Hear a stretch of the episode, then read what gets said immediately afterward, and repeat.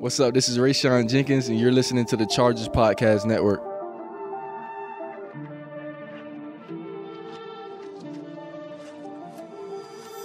What's up, guys? Welcome to a brand new episode of Chargers Weekly. And we haven't done one of these beat writer roundtables in a while. It's been about a month. So I got a six box here. Let's start with Haley Elwood, Chargers.com, Jeff Miller, Los Angeles Times, Daniel Popper, The Athletic, Jason Hirschhorn, Sports Illustrated, Joe Reedy, Associated Press. Ladies and gentlemen, happy Thursday. We're taping this on a Thursday. How you guys doing? I'm doing well. Is it a six box? Is that like a real thing? Is that a real phrase now that we use? I, I, I must have just it? coined it. I must have just coined it. I have. see, I don't know. I don't know how. Special right there. Yeah, I don't know if you guys can. I don't know how you're viewing this, but I, I have it viewed as like a Hollywood Squares type mm-hmm. six box. Ah, nice. nice. Yeah, it very, would take us about three hours benched. to get Jeff to that point, so let's just not even go there. Right? First of all, Jeff, miss you, Jeff. Jeff Miller, big time to start the draft. Uh, with yeah, right around ten. We had a couple of them. We had a. Uh, I think everybody here was pretty faithful to the to the round table. Jeff had bigger plans. I had well, I had to uh, take care of the people who write my paychecks. That's what I had to do. So, as a, as a former newspaper man, I can relate. Deadlines are uh, a doozy, so yes, I give him a pass yes. on that one. Yeah, of, of, course we joke because Jeff does great work, and you had you had deadlines. So that's the name of the game. That is the name of the game for me. Still, some of us still are uh, beholden to uh, the certain time frame. So I'm sorry I missed. I would have loved to have. That was talk about the draft, but uh, I'm sure you guys covered it well and uh, hit all yeah. the high spots. Well, I think we did, and it, like I said, it's been about a month since we've done this last. Uh, I guess Haley, let's start with you. What have you learned about this team that maybe we didn't know a month ago? Talking about the draft and the schedule release. What are maybe a few things that stuck out to you? Yeah, I think that's a really good question to start. I think um, just kind of how everyone's navigating the virtual meeting world. And I'm going to start personally with Rookie Minicamp because I actually got a chance to sit in on one of their meetings and just how that shifted from what we knew Rookie Minicamp to be to what it was in 2020. And it seemed to actually go really well. So guys basically had their normal football meetings that took the place of, you know, what they would be doing out on the field and or supplementing, I guess. Um, and then they had player development sections. And one of the really cool things was for the player development parts to those meetings, they had special guests come in. So I think it was on Saturday, they had Tom Telesco talk, they had John Spanos talk, and they had some players talk as well. One of them being Austin Ekeler, who I know we all heard from just this week, who spoke with the media. And I got a chance to talk to a couple of the undrafted rookies, and one of them, Jeff Cotton out of Idaho, wide receiver, he had said it was so great just hearing from Austin because that's a guy who's done it. He's done it before. You saw him get that contract, you saw him make the 53 as a rookie to where he is today. And just to kind of tap into that i think that's so important because those guys though and those undrafted guys pretty much any rookie as well this is a whole new world that they're having to navigate and the odds may be stacked against them but to give those guys maybe those tools and those resources is huge especially just given this environment that we're all in right now yeah austin went 30 minutes yeah. on the uh, on yeah. the media call too. Chatty Cathy. Yeah, Chatty Cathy there. Popper, what about you? I, I, I think it's the, the virtual meetings. Obviously, it's new for everybody, but in terms of the mental aspect of the game, I feel like you can really kind of lock in and concentrate with some of this stuff. Yeah, well, first off, with Austin, anyone who's spent time in the Chargers locker room know that is very in character for him. Uh, he he will talk at length about pretty much any topic and be very thoughtful. Um, the second thing, J- J- Jason, did you get a haircut? Uh, a, a self-done haircut. it looks it looks fantastic. I'm actually well. Thank you. It looks like you went to the barber. All right, now to answer your question. Um, you know, I've been chatting with a lot of, of the draft picks, the rookies, and and there is some frustration there. Like they, it is a challenging time for them. Obviously, like it, when specifically talking about football, because you get drafted, and usually that first weekend, I mean, it's like five, six days after you get drafted. You know, you're at the facility you're meeting coaches, you're on the field, you're at rookie mini camp, you're playing football. I mean, that's what these guys want to do. It's, it's, it's a of dream of theirs for, you know, 18 to 20 years, depending on how old these guys are, you know, 20 years. And, you know, they're not getting that opportunity to get on an NFL field. And so you have to find other ways to, to keep yourself locked in. Um, you know, I talked to KJ Hill earlier this week and he's like, you know, it's basically like I'm making flashcards. Like I'm in, you know, biology class in sophomore year of high school. You know, yeah. like that's what it is. That's what you have to do. You have to sit there like you're studying for a test and go through these plays. And like Austin said yesterday, like you have to be so on top of the mental part of it because when you do eventually get on the field, you better know this stuff backwards and forwards, or else you're going to have no shot to make the team. Yeah, absolutely. Jason, what about you, buddy? Well, for starters, I'm surprised that Popper didn't make note of the beard I'm working on, trying to match him in terms of how menacing I can be. But, I combed it this morning just to avoid being menacing. Menacing Daniel Popper. That's how I think of him too. But uh, in terms of the these virtual meetings, we do focus on the rookies because it is such a big step for them to go from college. Doesn't matter where they went to college to the NFL. But we have to keep in mind there's a lot of changes that are going on with the Chargers that affect absolutely everybody. And it would have helped so much for them to have real, actual OTAs, time on the field to work on those things. The offense in particular, it is going to look so different from how it did any of the last three years or any point during the Anthony Lynn regime. And it really matters that they aren't getting these opportunities to work on the field. So it's not just someone like Justin Herbert, who spent virtually his entire college career working from Pistol. Tyrod Taylor is going to have to learn some new things too because of how much they want to spend under center, how much more outside zone we expect them to use, and the moving pocket. We, we just heard a lot of the coaches talk about how that part of the offense in particular is going to change. And you have Shane Steichen going into his first full year as an offensive coordinator. It's a great time, if you could have had it, to be on the field with your players, teaching the new nuances, and they just aren't able to do that in the same way they normally would. Yeah. And just like this podcast has to adjust. Like I have six people on here and, and I love when people interrupt each other and it, you know, you go back and forth. It's harder to do that because it's hard to talk over each other. So everything is different in, in our world. Joe, what, what have you noticed uh, about kind of how the Chargers are doing business the last month? I think the one advantage with this maybe compared to 2011 which some of us do do remember in those days is that at least you're able to do installs during these virtual meetings. Back in 2011 also ipad playbooks did not did not exist at all. They were still cutting film and everything and being on towers and hoping that they didn't blow off the towers and everything while uh, taping practices. So at least they are getting installs. Um, I think the odds of an undrafted guy making a roster Labor Day weekend is going to be long for most of every team that's where the expanded practice squads, I think, come into benefit because maybe week two or week three, we start seeing those undrafted guys crack the roster due to injury and due to other guys not being effective.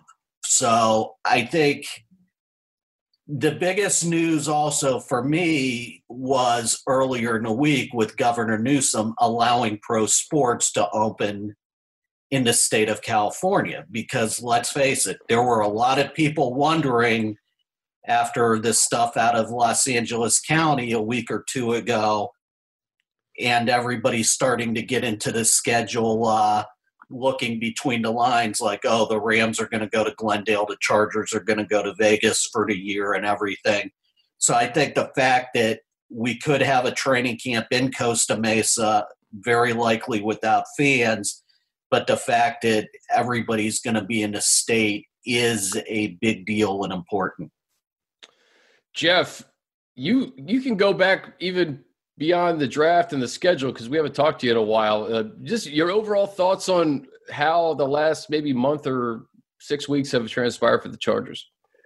I think they've done this team in particular has done remarkably well. I think they in the draft they've done well in the, in the offseason. I think Tom Telesco has done a good job of rebuilding things. I, I don't think to, to, to this point, uh, other than some of the uh, direct impact it's had on some of these young guys, which we've talked about here, uh, I think they've kind of kept things going the way that they uh, normally would have. And I think, you know, this week, uh, the NFL allowing some teams to get back into their facilities you know, and the Chargers are one of the teams that aren't doing that, and I think that kind of speaks to they don't feel like they're missing out on a whole lot. I don't think, um, you know, I don't think Tom Telesco feels like this has been a really compromised offseason for him, roster building wise. I think he's done pretty much what he probably would have wanted to do, and so uh, I, I, think they've done a, I think they've navigated as well as anybody has.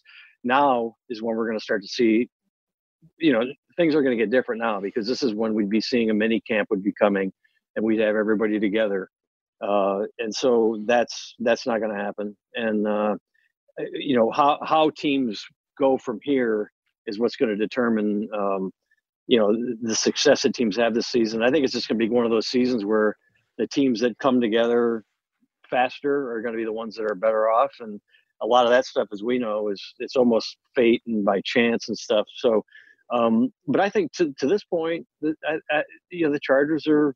I think they, they have to be happy where they're at, and it's just it's just a matter of where they go from here. I want to go back to something that, that Joe brought up because it's it, it kind of resonated with me over the last couple of weeks. Coach Lynn talked about it, and then um, obviously Austin went at length about the fact that it's going to be very difficult for a lot of these undrafted free agents to make this football team, and really just not with the Chargers, but all around the NFL.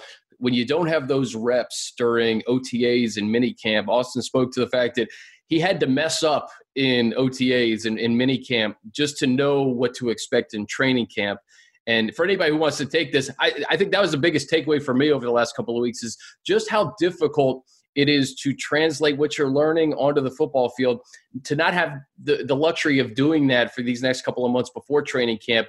It's going to be an uphill battle for a lot of these guys. And perhaps austin ekeler's story would be quite different if he was going through this in 2020 yeah, I'll jump in here. It's not just about the opportunity to learn from mistakes and kind of figure out what you need to do very importantly, it's about proving yourself to the coaching staff and to the front office. If you don't have those opportunities, doesn't matter how well you come off in those meetings, if they don't believe you can do those things on the field, it's not ultimately going to matter. And we don't know what the training camp, when it does come, what it's going to look like. So if you're an undrafted free agent, you know, think of all the reps you would have in a normal offseason. It's not a very high amount you can subtract that by significant degree right now, even in a best case scenario moving forward. And there's just not going to be a lot of opportunities. So, yeah, as Joe mentioned, the opportunity for a UDFA to make any particular NFL roster is going to be lower than normally is when it's already pretty insubstantial. And it's going to be a situation where we don't know who the next Austin Ekeler is. Obviously, if, if we did, that player would have been drafted. But there are those guys out there, and this may just be a year where those guys miss those opportunities, and maybe they make it up. You know, 2021 when things presumably are a little closer to normal. But those guys might just never get those opportunities again. It's really a huge question moving forward for all NFL teams. What's also hard, yeah, Popper. I just want to make this one point before you jump in because w- what I find interesting too is some of the guys that they have gotten as undrafted free agents had pro days occurred and, and how had this uh, draft evaluation process been a, a, little more streamlined and been kind of the same as it's been in the past, perhaps a guy like Joe Gaziano from Northwestern gets drafted in the sixth or seventh round. You know, it, there, there's a lot of guys that they got, a couple guys from Notre Dame that who knows, you know, it's it's just going to be very interesting to see even the back half of the draft, sixth, seventh round guys, uh, how they mesh with some of these undrafted free agents who, if it was a, a regular offseason, may have been drafted. Yeah, and with with Austin specifically, like he wasn't really on NFL radars until he put up huge numbers at his pro day. He ran a four four three, and then all of a sudden, some NFL teams were like, "Oh, maybe this guy's worth bringing in, seeing what he can do." Um, you know, how many guys at small schools didn't get to have their pro days and didn't get to put up the big numbers that put themselves on NFL radars and now aren't even on rosters. I mean, it's a, it's a snowball effect. You can go on and on about the ramifications, but just what I was going to say before is another thing to consider is, you know, typically during OTAs, is that's the time when these guys get the opportunities to work with some of the actual starters because that's the time when you have you know veterans taking time off guys might not show up to certain days it's a little more relaxed because it's voluntary and on those days where maybe a couple veterans are sitting out and one guy doesn't show up, all of a sudden there's reps there for these undrafted free agents. When you get to training camp, and especially at a time when there hasn't been any mini camp or anything, like there aren't going to be many opportunities for guys lower on the roster to get reps because the guys higher up on the depth chart are going to need those reps to get themselves ready and in football shape.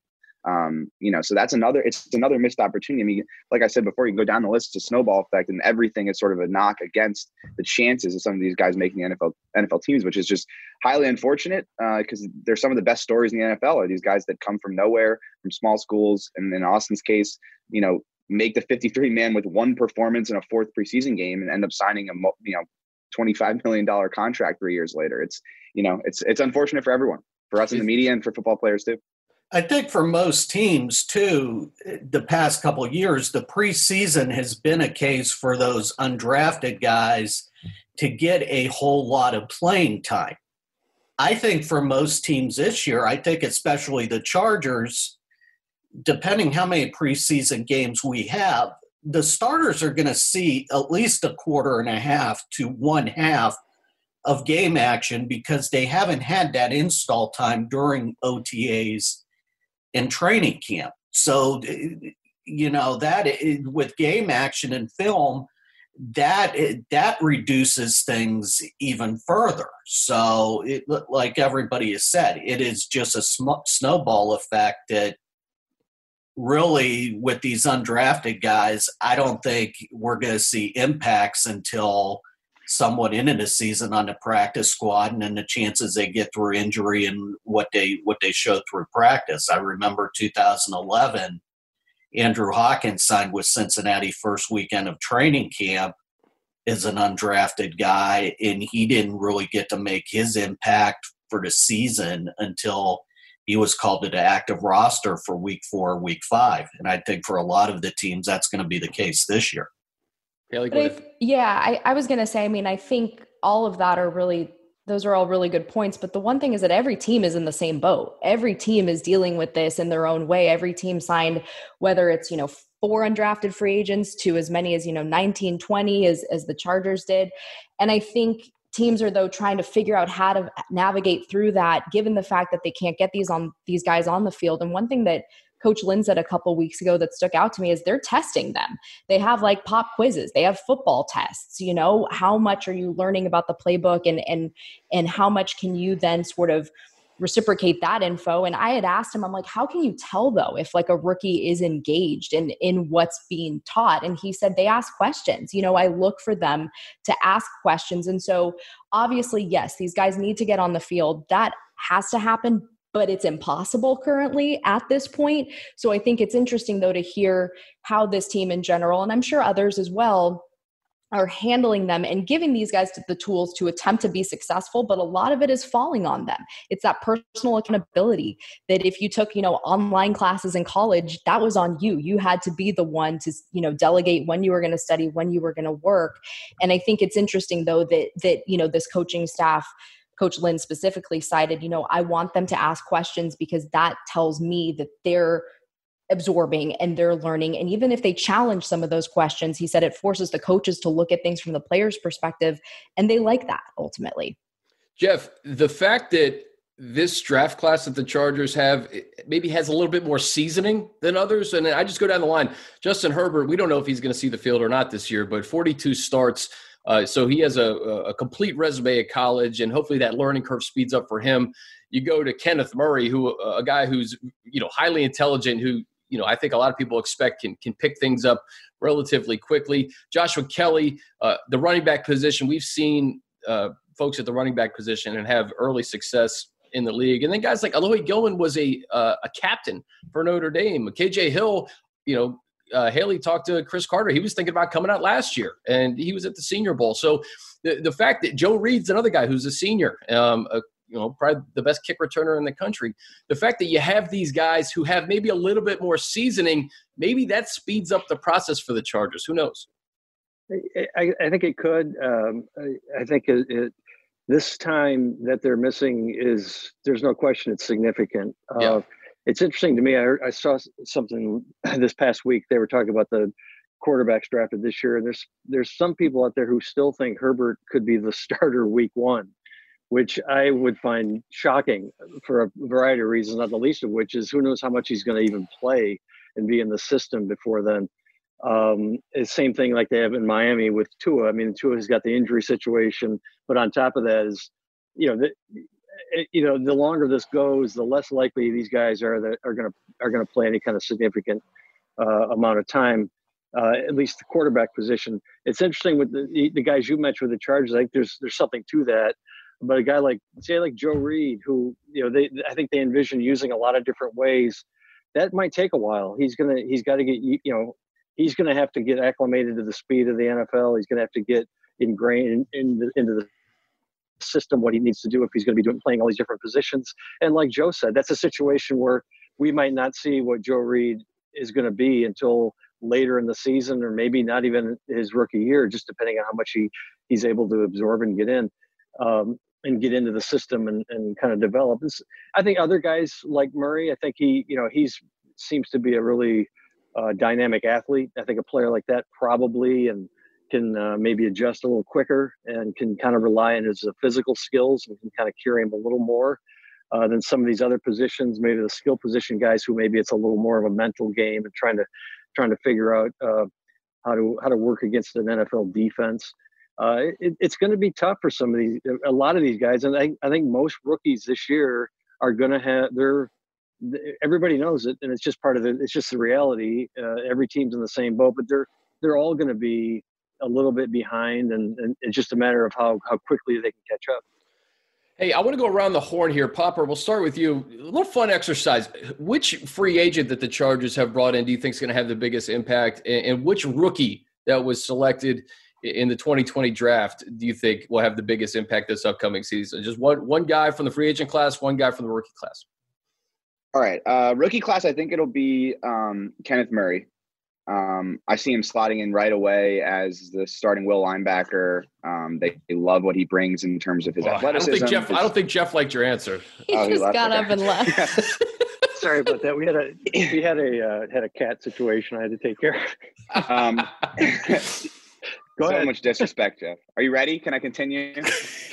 You need please, to be here for my continue. takes um, yeah, I think he's going to play the most snaps of any rookie. Um, and you know they love what he brings as far as you know finally having a sideline to sideline run and hit linebacker. Um, you know he's he's the real deal, and he's going to get an opportunity to play early. Um, it's just a matter of you know how how good are his coverage skills, and you know can they bring him along in that department.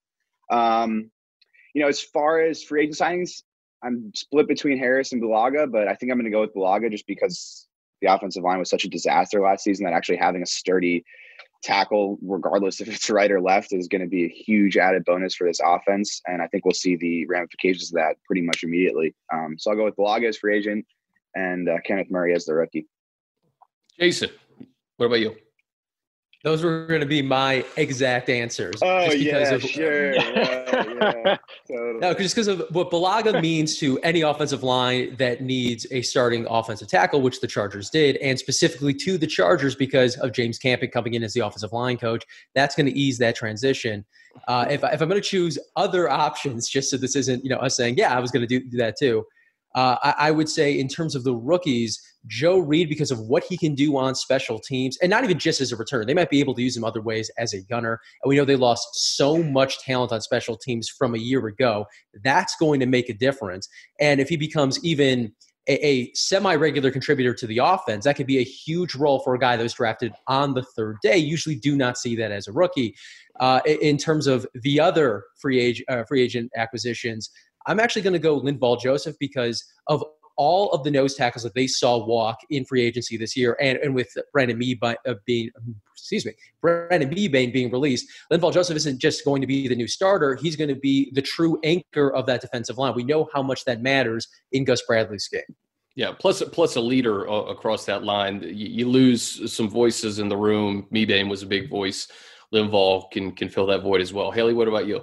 Yeah, I was going to go with the Popper special right there with uh, with Kenneth Murray and Brian Bulaga. I think Kenneth Murray. Look, this is a guy they traded the Popper special. Popper special. It's a guy they traded up for, and I remember Tom telling me, Tom Telesco telling me they were so impressed with his combine interview, and that so sold them just on on him and it was one of those that was so memorable and we saw what he was able to do on the field i agree i think he could make a definite immediate impact and then brian bulaga specifically to jason's point about james campen Telesco said it was a focal point of this team to sort of rebuild that offensive line and tweak it and and basically not really totally make it over, but kind of. And so bringing Campen in was huge. And then bringing in a guy like Brian Bulaga on that right side who has that relationship with him. Look, we know that, you know, there's Pouncey and there's Dan Feeney, excuse me, and there are other guys who have been on this team and on this line. But to have that sort of just immediate relationship between coach and player and how that can extend out, I think that'll be super helpful for that unit overall. Good answers. Joe Reedy, uh, what, what are you going to do? okay, the non Kenneth Murray division as far as uh, top rookies. I'm gonna I'm going to go with Joshua Kelly. Yeah. Um, It's a good answer. Justin Jackson, we we don't know what he can do, and he's been injury plagued. Well, we know what he can do. He just he he's got to stay on the field because we he's Yeah. he's shown in a in in flashes. I mean, in that Pittsburgh game at the beginning of I was the year, going to say the Pittsburgh game for sure. he had me in he had me in Pittsburgh. But you're but you're right, Yeah. Joe. He's got to stay on the field. Yeah, you can't stay with the club in the tub. Um, so Yeah. Yep. there's there's that thing, and just after covering Josh at two years at UCLA, seeing what he can do, the between the tackles type runner, the tough yards. I think we're going to see a little bit more of how he can catch the ball out of the backfield, something we didn't see with Chip's scheme and everything. Uh, as far as free agent signings, whoever they sign at left tackle over the next month is a, is a possibility. Huh. But also, as far as I mean, it, it- as far as guys that I think you should not sleep on, as far as free agent signings in that position group, do not sleep on Nick Vigil with the versatility that he has at outside and as a middle linebacker. And that linebacking group, it still doesn't have a lot of depth to me. But if you can do the three starters with Murray, uh, Drue Tranquill, and possibly Vigil starting there too, I think that makes that position group better. I think it, it doesn't put as much pressure on the defensive line and the secondary. And I think as far as the speed that they can have helping out on quarterbacks and coverage really helps that defense out big time. All right, Jeff Miller.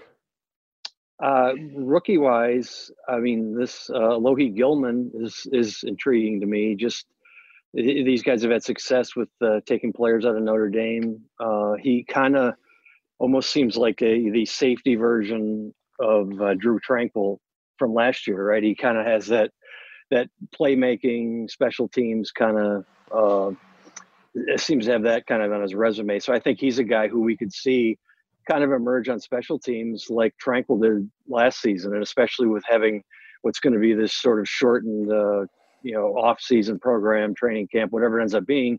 He's probably going to be more of a special teams player. So that's a guy who I, who I would look to. And now watch my my veteran savvy here. On the other side, we're going to bring it all together, folks. This is how you do this. Chris Harris Jr., who undrafted free agent, going back to our conversation earlier, talk about a guy who, who took advantage of being undrafted back a few years ago in, in Denver, emerged to become one of the best slot corners ever, basically in the NFL. And I think a guy like that, if you look at you know the free agents they brought in, I'm excited to see him play. He, by all accounts, is you know we've seen him a little bit just you know when they played the Chargers the last couple seasons for me at least, and uh, you know everybody raves about him. They rave about what a good guy he is, all the great work he does in the community. You know he's won kind of awards for you know everything from his citizenship to his courage and all this stuff. And i think he's going to be a great addition to the locker room. I'm looking forward to having a chance to, to talk to him on, on when, in open locker room situations. I think we all are. And he's a veteran voice and he's a guy who still can play at a pretty high level i think. So i'm going to you know be interesting to see him and join that uh, secondary room and i mean that's a that's a very deep group and a a group that I, I, think the Chargers are are really excited about. Should be, and I, I think it, it, they have a chance to be among the best in the NFL on the back end, no question. What I love about the Chris Harris Jr. pick, Jeff, is uh, the Chargers were at the bottom of the league in, in taking the ball away last year. So if you have a healthy Derwin James next to Chris Harris Jr., who former All Pro corner, I know he's a little bit older, but um, and then you couple that with with Bosa and Ingram, if they can take the football away, uh, having a guy like Chris Harris Jr., I, I, believe, is a luxury when you have a pass rush that the Chargers have. It's just a matter of staying healthy. And from rookie perspective, I think I think Kenneth Murray and Joshua Kelly are probably the the, the two options you look at. And I, I, I, agree with with you, Joe. I think Joshua has uh, a real shot to take some of those carries that were meant for Melvin Gordon. Um, uh, to take those and kind of run with it because when you put Austin Ekeler all over the field, um, you know Joshua can really complement that. And then I, I do believe in in Justin Jackson. It's just a matter of him staying healthy this year because he didn't miss a start at Northwestern. So uh, hopefully it's just kind of tough luck for for Justin. Um, guys, final thing, we, we do our little parting shots. Um, let's just go back around, but we'll start with Jeff Miller, unless there's a cat situation that you need to take care of. Uh, no, cat, cat's fine. She's just she's in here now and she's quiet. She's settled down, so we're good. All right, uh, take us home, Jeff. Your, your, parting shot before we do this again, and I don't know when we're going to do this again. This we're kind of slowing down here before camp. Um, so what's the topic? Anything we want? It's a it's a it's a free pass.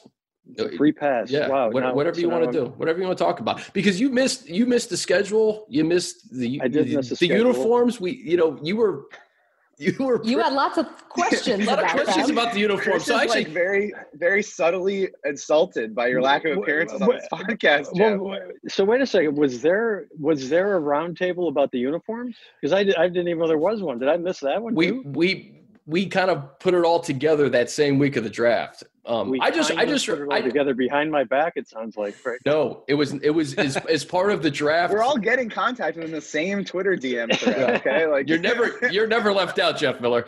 Uh, basically, I'm pushing you towards your parting shot. I want you to talk about the uniforms. Okay. No, my, actually, my parting shot. I love this. I, I, I love this. Uh, you know, it, it's come up a little bit here this week about um, the last week or so about the Chargers and Rams and how they they may not uh, get along necessarily. Uh, you know, uh, just uh, you know, they're they're business partners, so there could be some friction there. Like I, I think there there is. I love how. The Chargers and that um, that logo that the Rams have that everyone loves so much. I love that the Chargers are among the teams that like trot that thing out and like I I think that team should it's it's just an awesome it, it, it's it's just an awesome subtle way for the Chargers to get a dig on the Rams. And I think this the uniforms the Chargers won that so convincingly over every the rest of the NFL the Buccaneers were were were second it sounds like but I think the uniforms are great I think the Chargers have had a great offseason in in terms of the uh, the the logo and the uniforms and all that stuff on, on top of everything else we've talked about. All right, I love it. Thank you, Jeff. Joe Reedy. Okay, number one, props to the uh, Chargers uh, social media crew. They like being irrelevant and kind of the uh, ir- irreverent, not irrelevant, irreverent. And, they, they uh, don't like being different irrelevant. Word. Yeah. Very different word.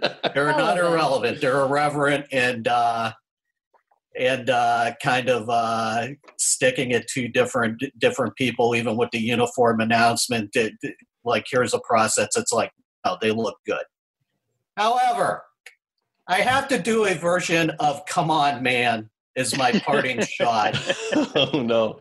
We had interviews last week. Um, w- one of them being Drue Tranquill, and there is a certain person on this panel who would ask at least three or four Drue Tranquill questions a week.